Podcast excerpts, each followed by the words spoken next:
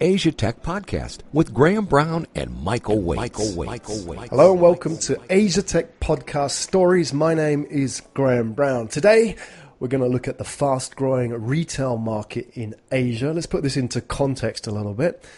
The latest data from China alone, obviously that's just one market in Asia, is that the Chinese retail market is worth $4.8 trillion, of which 840 million is e-commerce. So do the math, it's about 4 trillion just on non-e-commerce retail in China. That's sort of traditional bricks and mortar retail which is bigger than the US alone. So it gives you some idea of the size of that market. And as I said, that's just China. We haven't talked about all the other markets that make up Asia as well, which are growing rapidly.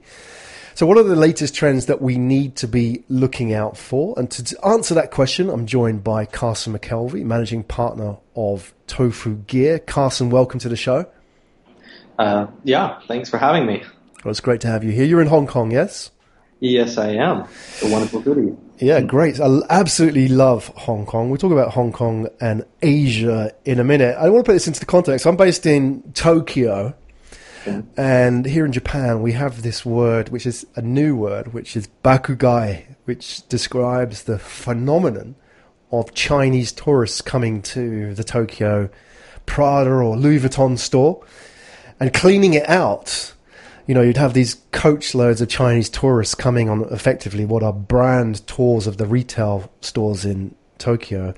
And that word bakugai is kind of a new phenomenon in the last couple of years here in Japan, and it comes from the root in Japanese gai from shopping and baku, which means explosion. Mm-hmm. So that's kind of a new phenomenon here in Japan, but you've been based in you're based in Hong Kong and you've been living in China for a while. This isn't new to you, right? You've seen this sort of explosion of shopping behavior in Asia for quite some time now, I guess. Yeah, that's correct. And actually, you know, you bring up a funny point here. It's uh, and it's so true, especially with markets like Japan, uh, Korea, uh, and also even some countries in the Middle East. You know, Dubai is also seeing a lot of this. These Chinese consumers that are traveling and, and making the travel experience and uh, finding ways to integrate shopping into that as well, which is where a lot of the trends that we see today are actually coming from. So Japan's a great example, and brands are already taking advantage of this. So one example is actually um, uh, from Richemont Group. So you think, oh, big, you know, old Richemont which is you know those fine watches and things. Mm-hmm. Uh, they have a new retail concept that's been around for I think a couple of years now um, called Time Valley. And so that is essentially a culmination of several, or most of their brands, and some of their, uh, some brands that are not their brands, uh, all in one space in downtown Tokyo, mm. and uh, in-town duty free. So you buy the products in the store uh, in Tokyo, and you pick them up on your way back to China uh, at the airport, and it's entirely focused almost 100% on Chinese tourists all the people in the store speak Mandarin. Some of them don't even speak Japanese. Some of them yeah. don't speak English. Uh, they all speak Mandarin though. Uh, and that is entirely what that business is all about. So it's it's funny you mention that because it's one of the key driving forces I think behind a lot of the things here happening in Asia on the retail scene. That's really interesting. I, I was unaware of that, and I, I imagine that you know that's just one of many kind of incidences of these you know these retail stores really upping their game because you kind of imagine that they're they're with it. They're at the cutting edge of what's going on because they're they're connecting with customers. You know, people walking in and they're getting feedback on a daily basis. But it's not often the case, is it? Is that retailers can be quite a traditional industry and averse to change, isn't it? Because you know, in a way, it's a bricks and mortar industry. So there's a lot of overhead, etc., etc. So to embrace like these new ways of doing things seems obvious to us, but in retail, if that's all you ever knew, you know, I think there's there's kind of a resistance to change, isn't there? Yeah, actually, I wouldn't say it's necessarily a resistance to change. It's more, I would say, just a lack of understanding and a lack of abilities or skills or just where to get started. Because with a lot of these things, and this is one of the unique things about what I do in my company, because we do a lot of very, you can call it transformational work uh, with our projects, with our clients. Um, and what we find is actually everybody's very open to change. They know they must uh, adopt what I like to call kind of like a change behavior or a change mentality, which is you know, being open and, and capable of dealing with change in a very rapid environment, mm-hmm. uh, a very uh, agile or resilient environment, let's say. Um, but what most people actually, uh, their, their problem is working in retail is they either a they don't know how themselves where to start uh, with some of these issues. Um, you know, how to be innovative, how to be, you know, gearing towards the next generation of consumers. You know, these problems. Um, and more importantly, they don't know how to do it within the context of their organization. There's lots of great, you know, you can call it self-help guides and, you know, frameworks and all these things out there brought on usually by professional services, um, which are very cookie cutter, you know, attempting to do one size fits all, you know, follow the path, the golden path, and it will lead you to, to the riches on the other side. But the truth is, for most businesses, that's not the case. Uh, it, the one thing I always talk about, at least from the digital side, uh, with my sort of insights and presentations that I usually give, um, when people talk about digital transformation in retail, that's true but the main transformational component here isn't actually the digital part because most of the technology that's being adopted or integrated is is is is been there for a while for yeah. the most. Uh, the transformation that's happening is really actually a relationship transformation and an organizational culture transformation. That's really where the change is happening. And so the hesitation is not so much from you know a lack of uh, will uh, will luster or whatever to, to to change. It's more so just nobody nobody really has the guts or, or right. know, they don't know what to do without you know taking serious risks from a career point of view. Let's say so it, it can be very challenging for for some people, especially with some organizations where it's just it's not the right culture to do it, and so it never happens. Yeah, exactly. And often the people who are there at the coalface seeing the need for the change and not necessarily the ones who uh, you know have the the power to change it. It's often you know taken at headquarters, and there's a bit of a distance between these you know traditional retail organisations where they had the head office and then the retail branch and so on. But we'll, we'll go into that in a minute. We talk a bit about change within retail, especially in the context of Asia as well. Let's start at the top and talk about Tofugear. What exactly that is, and what the problem you're attempting to solve there is? Okay, so yeah, in a very brief nutshell, Tofugear is a unified commerce platform provider, or I should say more like a solutions provider.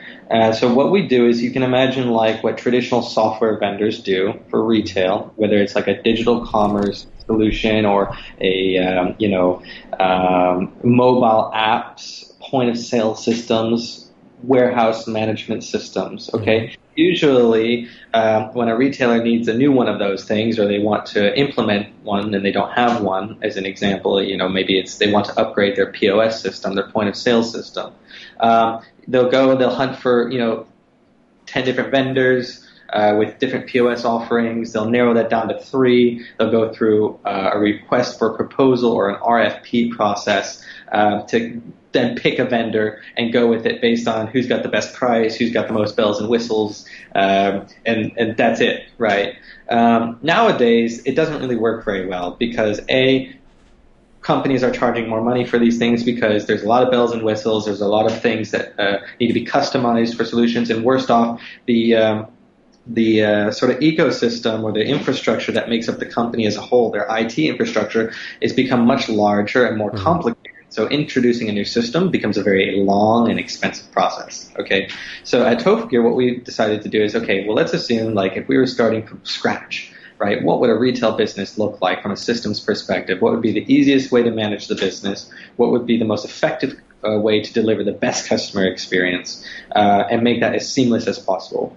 And so what we ended up coming with, up with is our own platform, which is end to end in scope. So that includes point of sale, e-commerce, mobile commerce, uh, social commerce, everything to do with commerce and everything you need to do to run a retail business uh, and operate all on one platform. Hmm. And it down to the whole like this omni-channel buzz, and this is kind of where the issue and where a lot of people get hiccups. If you've been following kind of the latest shows and the latest insights, you get a lot of people coming out from retail, from professional services, from the you know the analyst world, uh, and from the tech world as well, even sometimes, and they're saying you know omni-channel isn't really doing anything for us. We're not seeing the benefit, and the issue is because what? Well, back up a bit. What exactly is omni-channel? So assume that we don't know anything. We don't go to these retail conferences. What does that mean?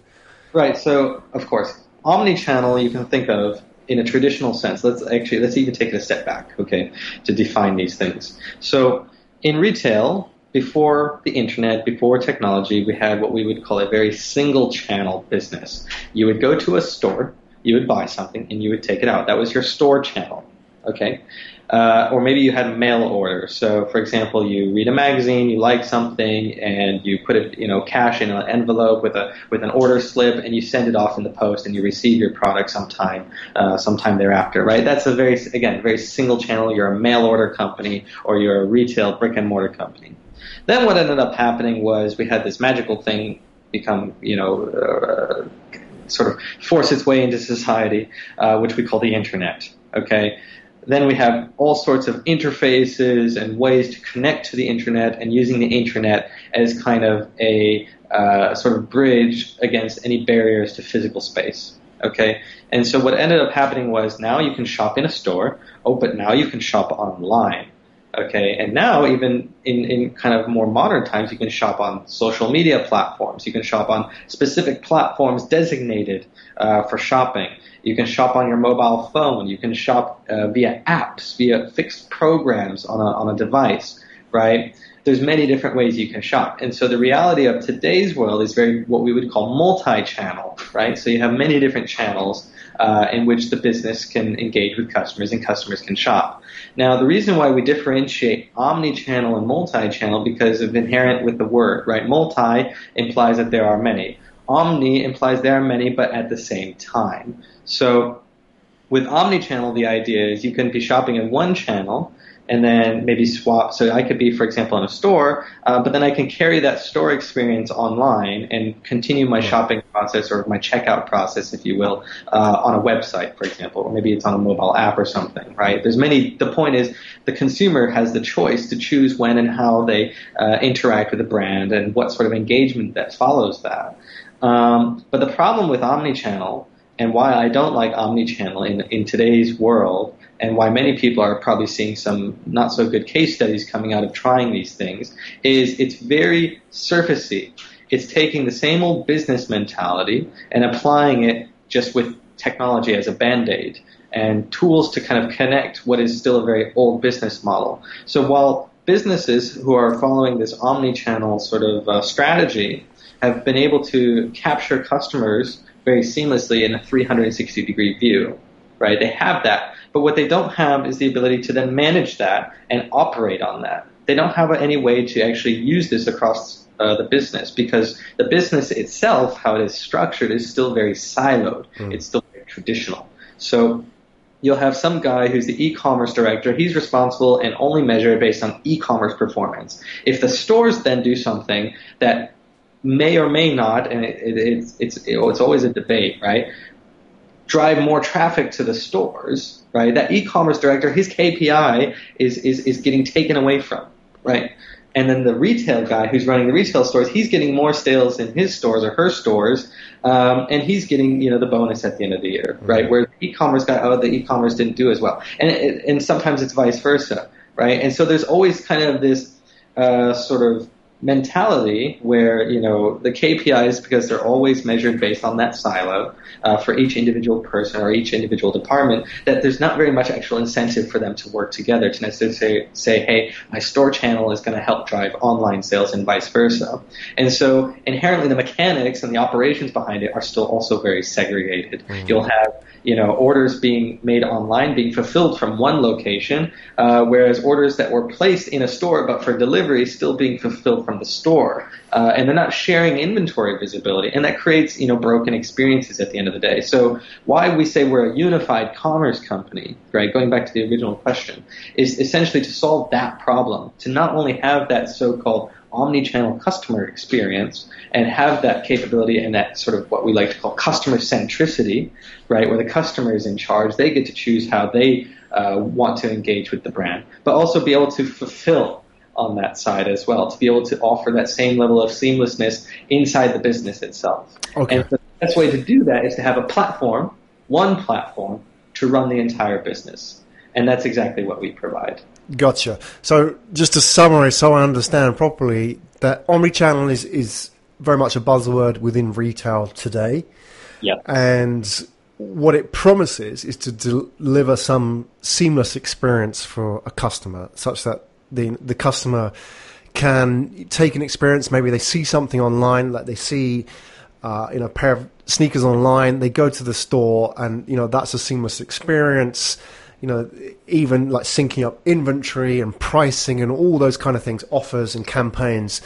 That would be the omni-channel promise. The problem, however, is that at the end of the day, as you say, this is very surfacey, that organizations still operate in their silos, i.e., yes. that the e commerce manager, if he was to run some kind of campaign and drive a customer to the store and he went then and bought from the store, the customer bought at the store, then the e-commerce manager could be losing out because his reward and measurements are going to come down to what he does on the e-commerce side of things, not what happens across the whole group, right? And that's the fundamental problem. That's why exactly. you're talking about creating a platform. Okay, so that's interesting and very noble as a course to be able to tackle that. I think the challenge now is tackling that because you're dealing with cultural aspects within these organizations and you know that I'm just going to be naive here because I don't know how this actually works, but you know that sounds like it, that would work really well for a small retailer who could easily engineer their business around something like that. But let's say I was a, a larger established retailer like a Burberry, as an example, you know, with online, offline, and everything.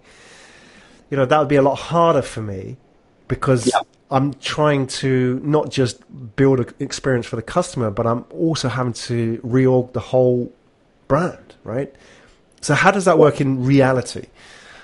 So the reality is businesses that try, and I've seen it time and time again, time again, to kind of you know say, oh, we, we need to transform, and they kind of you know embark on these huge uh, sort of organizational restructures, these huge like new implementations. They go shopping for all the latest IT stuff. Um, those usually don't work very well. Um, they end up spending a lot of money really fast and getting very little done. What works really well and where we have seen the most success is not necessarily for at least speaking from my industry's point of view, it is not something that my competitors would like to do because they don't make a lot of money doing it. Um, but to go through the process of actually uh, taking kind of like a, a try or a, let's call it a test and learn approach, whereas rather than going through these things in a very huge kind of massive change. It's more like a very baby step approach. Mm. Let's try something small here, try something small here. Let's see what the impacts were here, let's see what the impacts were there, and use that as a basis for making bigger decisions later. So rather than speeding into it and saying, okay, you know, we are really committed to this, we, you know, which is all great and fine, but taking it on a step by step approach, being very agile and fast to fail uh, and willing to fail, because that's where you learn the most is through failure. Um, fast and, and willing to fail, uh, I think, is an essential component to that. So the way we do it uh, with our clients is, is always a very partnership kind of oriented uh, approach. Everything is done at a very small scale to begin with and grown out uh, from from there. So it's never something that's really just like, oh, I need to restructure everything overnight. It's more something like, let's take one step and adapt, take another step and adapt, and continue that adaptation process. So, what would be a, a quick example that a retailer you've seen maybe across multiple retailers where they could take this approach and see results without obviously making some kind of cross organizational change. You know you're kind of like selling in the, the concept first isn't it? Are there any those kind of quick wins if you were to go as you say not necessarily the omni-channel approach but the unified approach? Yes. So I can't name any examples by name because there's too many legal, legalities and things yeah. that you can imagine from my business. But uh, generalities, gen- generalizations. The, the best approach I've seen is starting even at the within the organizational level at a region, a particular region. Maybe it's Hong Kong. Hong Kong, I've always found to be an interesting place uh, because it's it's such a great test market. This the you know the city is is very well connected. Mobile penetration is something like 200 something plus percent. That is on average, you know, people have more than uh, uh, more than two connected uh, data enabled uh, smart devices, smartphones, and things like that with SIM cards or whatever. Um, you know, okay, taxi drivers here really inflate that number because they have on average like seven devices or something ridiculous. But that point aside, you know, it's always been kind of a great test market.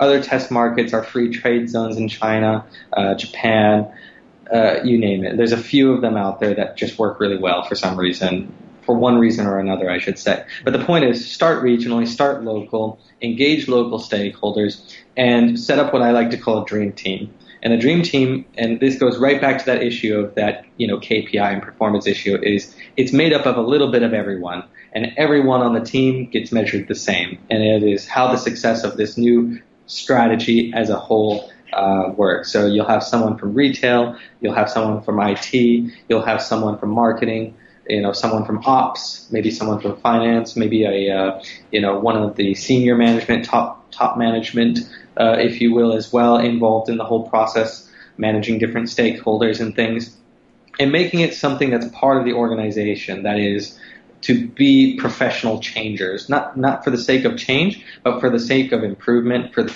sake of effectiveness, for the sake of efficiency. Uh, and maximizing results in that way. And the dream team is responsible. Okay, so maybe you have someone from e-commerce, but you also have someone from the brick and mortar side. Going back to the original example, they're being measured the same right? Mm-hmm. Uh, and starting at even from an organizational level, starting that way, and then looking at the it from the systems perspective, looking at it from the customer experience perspective, uh, looking at it from the business and operations process design perspective. Uh, these are kind of the three main areas that we talk about, right, as, as it relates to people's jobs in retail, um, and really starting small on every single level, uh, and then going on from there, just seeing where it takes you. Because at the end of the day, there is no one size fits all. At this stage, there's really, once you get to this point, there really is no one size fits all solution to follow. Um, well, what I'm trying to do is I'm trying to get an idea, like to picture it, if you like, so people can understand what the manifestation of that would be. So you talk about obviously the, the importance of putting together cross departmental teams, which kind of breaks out those silos and that sort of infighting for resources. So you, you create this dream team of people who want to make change. In, explain that to me in terms of okay, well, how does that actually manifest in a, a, retail store? Would that then be a store would be run by this team, or you would have within a store a concession which would be run by this team, or what? How would that actually manifest? From our experience, it's always been at least one store that they would try this on, um, and not just from the operations perspective or the system perspective, but again, how that store is managed, and even the the associates as well who work in the store, who are actually meeting with customers, who are that front line. Very important to have them involved, especially in the continuous feedback loop that is probably also another considerable point to make, which often gets overlooked because there's, there's basically whenever whenever these businesses undergo any sort of initiative or any change, there are two people in or two sets of people that always get ignored. One is a store associate. Two, surprisingly, is the customer. Hmm. Nobody ever bothers. Hey, customer, what if we had this new, you know, sort of e-commerce capability where you could buy online and pick up products in store? Would you like that? Um, and it's literally as simple as asking customers uh, that way that you could actually get a lot of feedback about before you invest. And I think the greatest example of this is I've seen many companies, and it's especially here in Hong Kong because of the sort of hotness for next day delivery. But I think that that's uh, can be applied for pretty much any market in Asia. Everybody wants to be able to, uh, who's doing fulfillment, final mile delivery to customers at their homes and things. They want to be able to deliver next day. But if you look at research and you look at actual studies, and there's many of them out there from Forrester, from McKinsey, from you know you name it, everybody's done a study on this. Actually, more than 80% of customers are perfectly happy to receive products within five working days, or five days, let's say. Next day delivery is very marginal in comparison to, for example, uh, you know, being able to order a product while you're in a store that is out of stock in that store. Mm-hmm. So I go to a store, I buy, I want to buy something, I try it on, I try on a bunch of stuff, I figure out my size, and the one I want to buy, they're, they're not in stock. Most stores, in fact, like less than 12% of retailers today, uh, if I remember correctly, this is a BRP statistic, so they're pretty good at this stuff too. Um, less than 12% of retailers actually offer the ability to do, to have what we call endless aisle, which is essentially there's no inventory limit. If it's not in the store, somebody will help you order it and get it delivered to your house in a very convenient way. Um, and that's that can provide so much more value. Just simply looking at the numbers. You mentioned in the very beginning, right? Uh, you know, the, the retail market in, in in China is a four trillion dollar industry, right? Mm-hmm. Um, and only a, around ten percent of that actually is e-commerce. The rest is is is uh, is brick and mortar, right? So is getting final mile delivery done in, in a day really that important compared to being able to say really offer the best fulfillment experience inside your actual physical space where everybody is still shopping? Mm-hmm. I think it's a pretty obvious answer. But the surprising fact is the expectations between retail brands and what is being done because of just the hotness of the topic, right?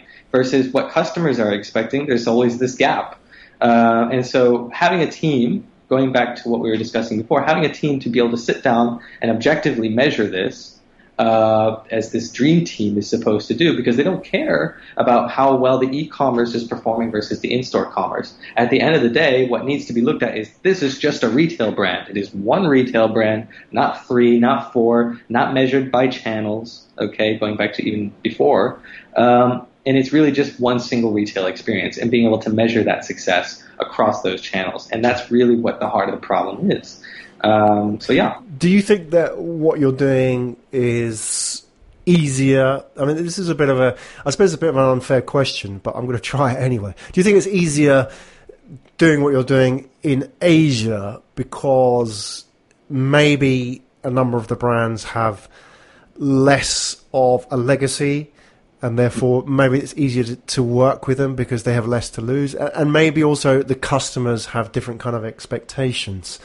Whereas you know people have been shopping for generations maybe in other countries and that's kind of what they're used to. It's just sort of a you know a very blunt question. It may not be the case but i'm just curious at what the asian angle is here as well in terms of what you're doing and how that makes it relevant being based in asia what you're doing yeah, for what we do, being based here was completely by choice. So there is a strategic element as providing our services because, as you kind of mentioned, there is a bit of a different dynamic here in Asia uh, that you can't find in Europe right now, and that you certainly cannot find in the U.S. right now. But that is not necessarily because of you know my industry or, or the competitive competitiveness or even what you mentioned about uh, you know legacy systems and whatnot. Every business is going to have what we call quote unquote legacy systems, right? Even if they were made only a few years ago, they will still have some legacy type systems because systems are constantly adapting and changing, and that's just a, a respect of the of the market that I'm in, which is being that guy to actually offer more of a service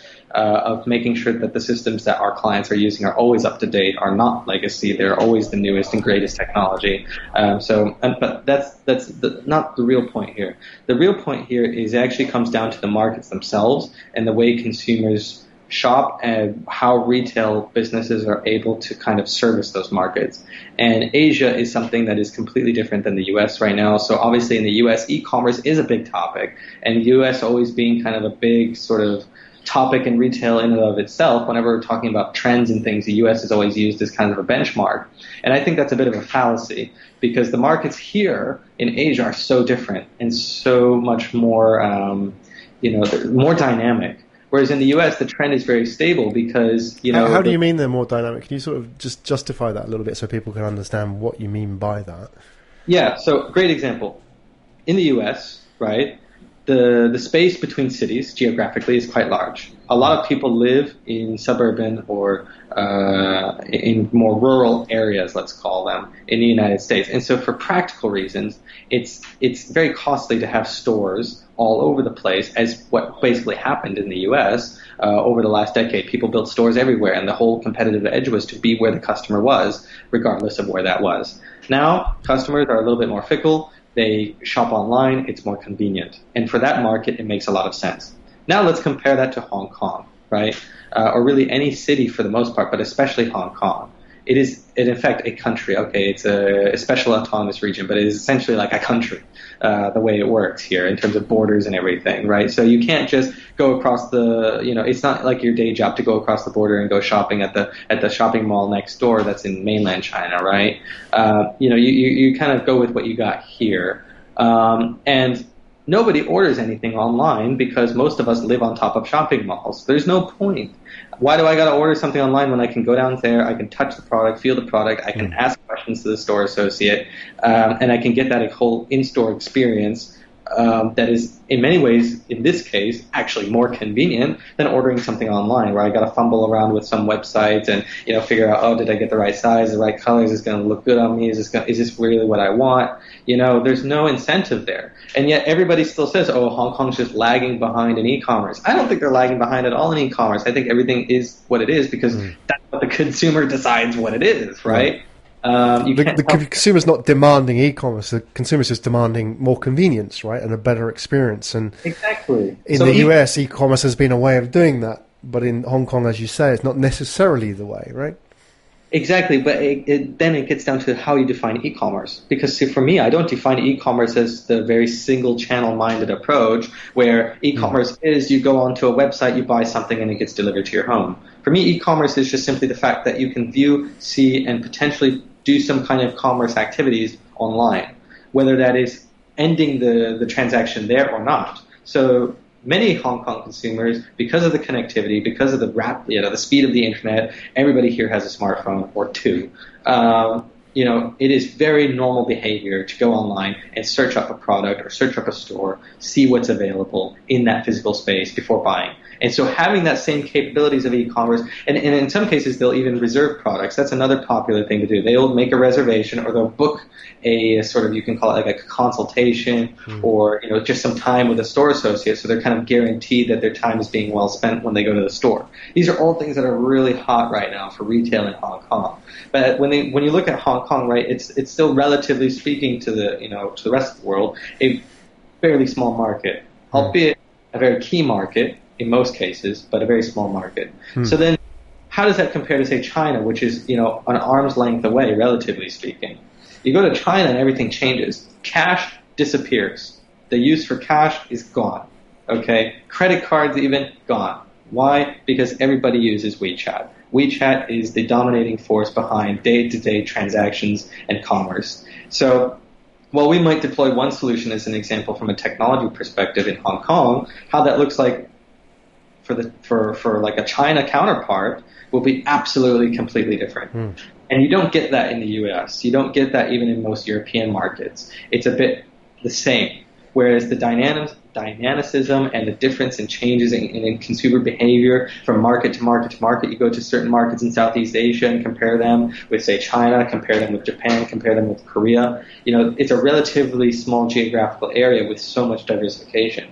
China is like a completely, if you look at them almost like from a geneticist point of view, they're completely different A, or completely different DNA. They're like almost completely different species of consumers. They shop completely different, and it's all through WeChat, and it's all through online platforms as being the basis, and physical markets and places still playing a very key but supporting role. Whereas again, where if you come to Hong Kong, it's the exact opposite. Physical space, brick and mortar, is commerce the rest is just a supporting role. It is a function of consumer loyalty. It is a competitive edge to have. Mm. It is not something that is necessarily the place of commerce and the place of transactions. And where a lot of people get get kind of stuck is they see trends. Uh, like from the U.S., they see trends sometimes even from China, and they think that is the direction of retail across the board. That is what we need to to, to focus on. But that's not the case. Very, um, yeah, and that's fascinating. I mean, even how it changes within you know, what would be 20 or 30 kilometers if you were go from Hong Kong to the border to Shenzhen and so on.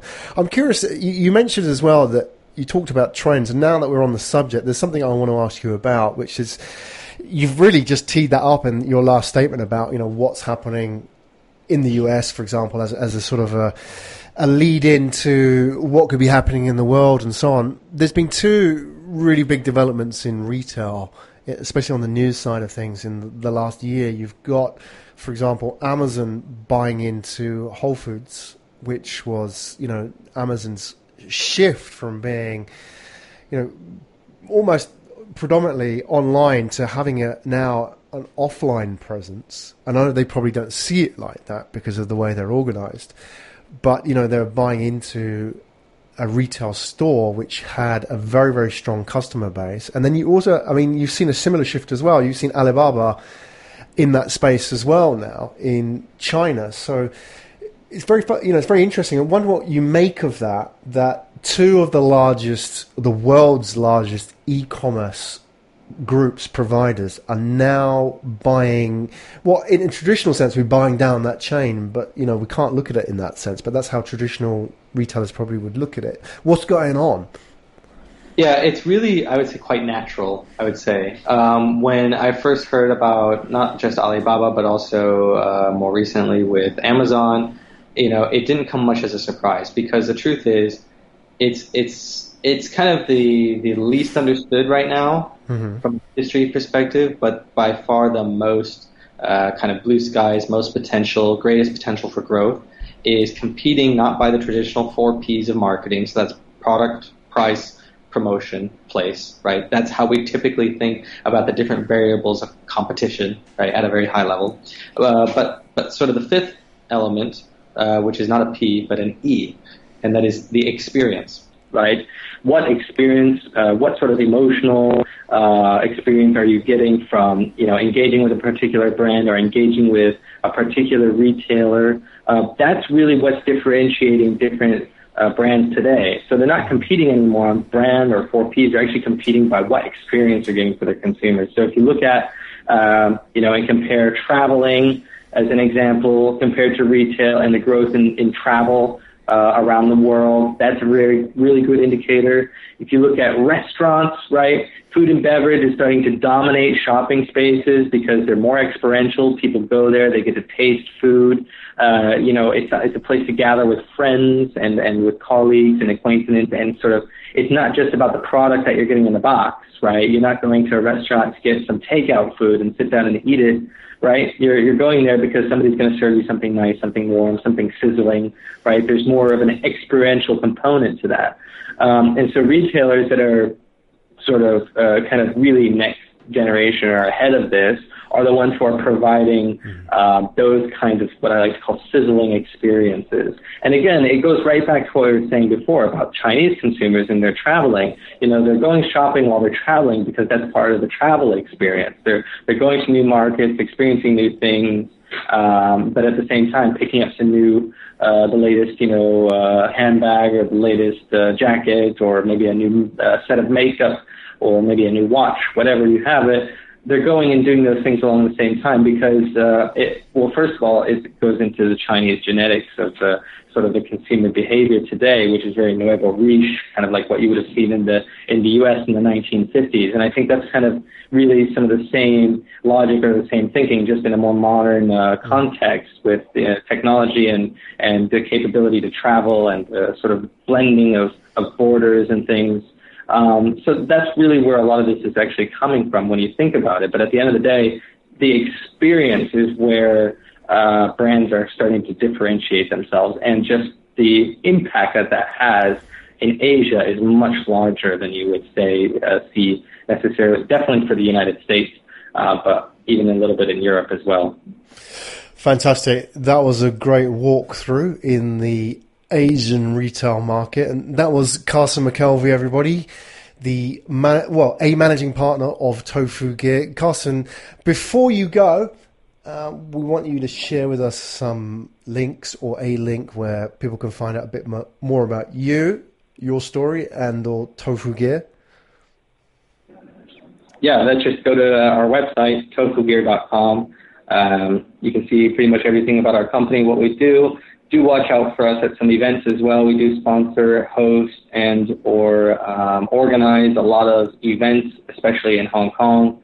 So if you're in the sort of Hong Kong area uh, and there's any retail events, then we'll probably you'll probably meet us there. That's that's the best way to put it. So fantastic. And I see as well you have like a little demo booth as well with like well mini shops, mini retail stores, right? Actually, at these events where you can kind of walk up and test things, right? That must be quite an experience.